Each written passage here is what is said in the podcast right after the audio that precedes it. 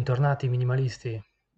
Avrete notato che ho saltato un weekend, ma ero un pochino preso e cercavo l'ispirazione per questo episodio, l'ultimo della stagione. Poi mi fermerò almeno tutto settembre e forse anche qualcosina in più. Devo ricaricare le batterie. Dovrei leggere dell'altro materiale sul minimalismo, magari ordinerò qualche libro per avere degli spunti in più. Oggi concludiamo quindi questa settima stagione con un argomento a cui volevo dedicare un, post, eh, un podcast da almeno 40 episodi a questa parte, cioè il tema dell'amore. Perché anche l'amore è un tema molto spesso toccato dai minimalismi. Eh, dopotutto è parte dell'argomento delle relazioni, uno dei pilastri del minimalismo. Ho sempre però eh, rimandato questo episodio, un po' per pudore, un po' perché ero in attesa di trovare una persona, una persona giusta con cui poter creare una relazione in cui poter essere la versione migliore di me stesso. In effetti più di due anni, praticamente da quando sono rientrato in Italia, che non ho avuto una relazione. Per svariati motivi, ma sicuramente in primis dalla mancanza di stimoli provenienti dalle persone che orbitavano intorno al mio universo, cioè dalle persone che ho conosciuto in questi anni in questi ultimi due anni. Non ho mai incontrato in questi due anni una persona che mi lasciasse con eh, le farfalle nello stomaco per un impatto positivo nei, nei suoi confronti. Al contrario, la maggior parte delle persone che ho avuto modo di incontrare, altre non erano che il solito, diciamo, italiano medio con il quale non riesco più ad avere rapporti o quasi. Quindi ho semplicemente applicato alcune delle idee dei minimalisti.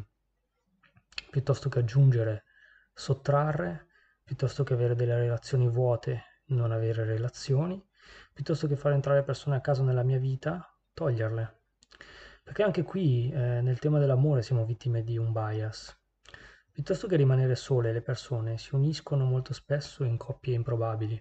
Piuttosto che provare la solitudine, decidono di frequentare qualcuno con cui eh, diciamo che lo si sa già dall'inizio, probabilmente non si andrà mai d'accordo. Lo facciamo sia in amore che con le amicizie, no? Probabilmente abbiamo avuto tutti quell'amico tossico eh, tossico per il nostro modo di vivere e molti di voi magari lo hanno ancora, mentre altri come me sono riusciti ad essere selettivi anche, anche nelle amicizie. L'uomo tende in genere a voler evitare di affrontare il dolore, si pospongono le cose sperando che in un futuro ideale tutto possa funzionare. Ma in realtà sappiamo già subito dall'inizio che le cose non funzioneranno, però decidiamo comunque di fare una prova, no? Just in case. Just in case one day in the future it will work. Il just in case è l'assoluto nemico delle nostre vite, lo sapete, e se ascoltate i podcast dei The Minimalist eh, lo ripetono fino alla nausea. Voglio provare con questa persona, eh, giusto in caso potrebbe funzionare. Voglio portare avanti questa relazione tossica, giusto nel caso che in futuro le cose andranno bene. Voglio andare avanti con questo lavoro che odio, giusto in caso più avanti il mio capo cambierà e il mio lavoro diventerà stupendo. Se i presupposti non ci sono sin dall'inizio, non dobbiamo nemmeno buttarci in una relazione. Non funzionerà. Magari funzionerà per qualche anno, ma poi le crepe usciranno fuori. Quasi il 50% delle persone sposate in Italia divorzia. Mi pare che sia 46% la percentuale corretta. È quasi come fare testa o croce. Vuol dire che c'è qualcosa che non quadra. Sicuramente ora le relazioni sono molto più blande, le persone non riescono a vedere degli obiettivi nel lungo periodo e con la tanta influenza dei social si crede che possa esistere l'uomo o la donna perfetta e magari di una bellezza straordinaria da qualche parte là fuori e che la si troverà, ma non credo che la si troverà. Non la si troverà perché quando la si troverà ci saranno problemi anche lì, perché i problemi vanno affrontati, le cose vanno discusse.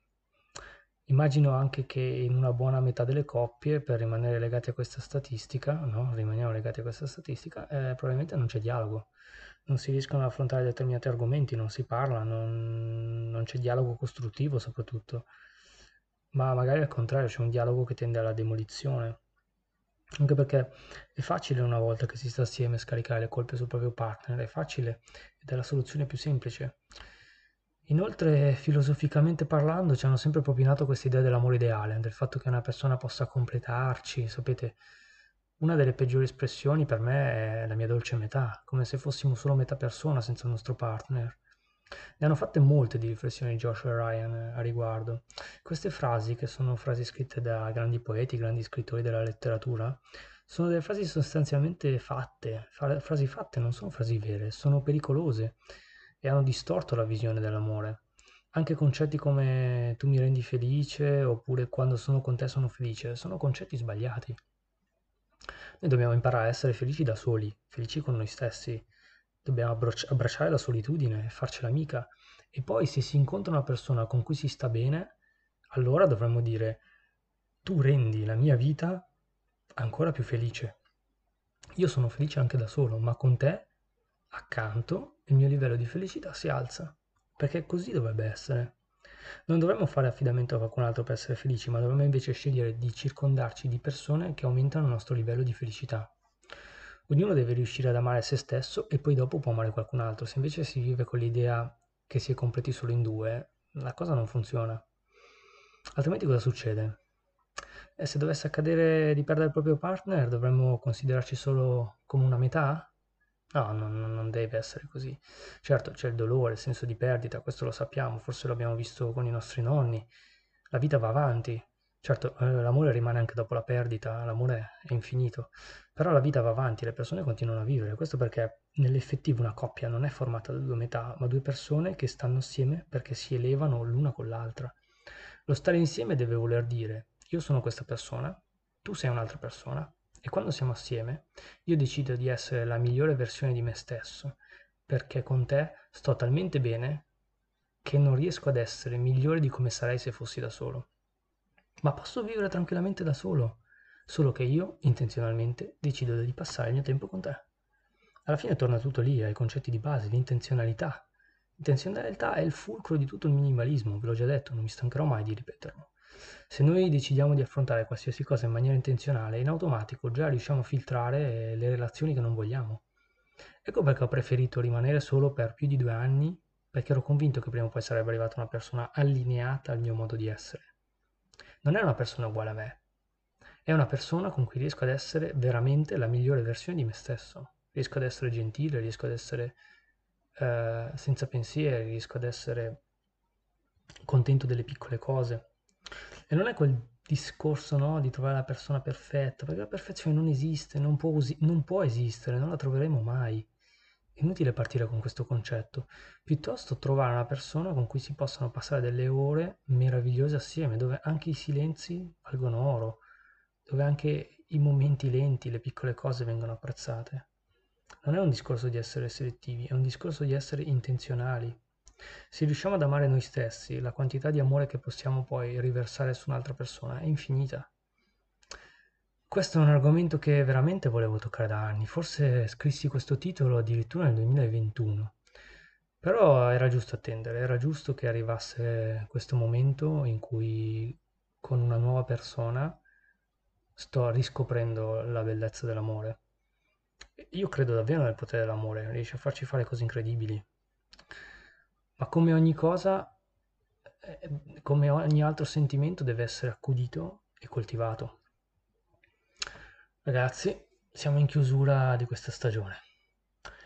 Ho davvero la necessità di fermarmi un attimo, di riflettere, trovare nuovi argomenti da, da portare e voglio leggere cose nuove, un po' di libri che vorrei ordinare. Non è semplice trovare sempre dei nuovi stimoli e nuove tematiche e mh, per fortuna però diciamo che il minimalismo è un argomento così vasto che trova applicazioni in quasi infiniti campi della sfera umana.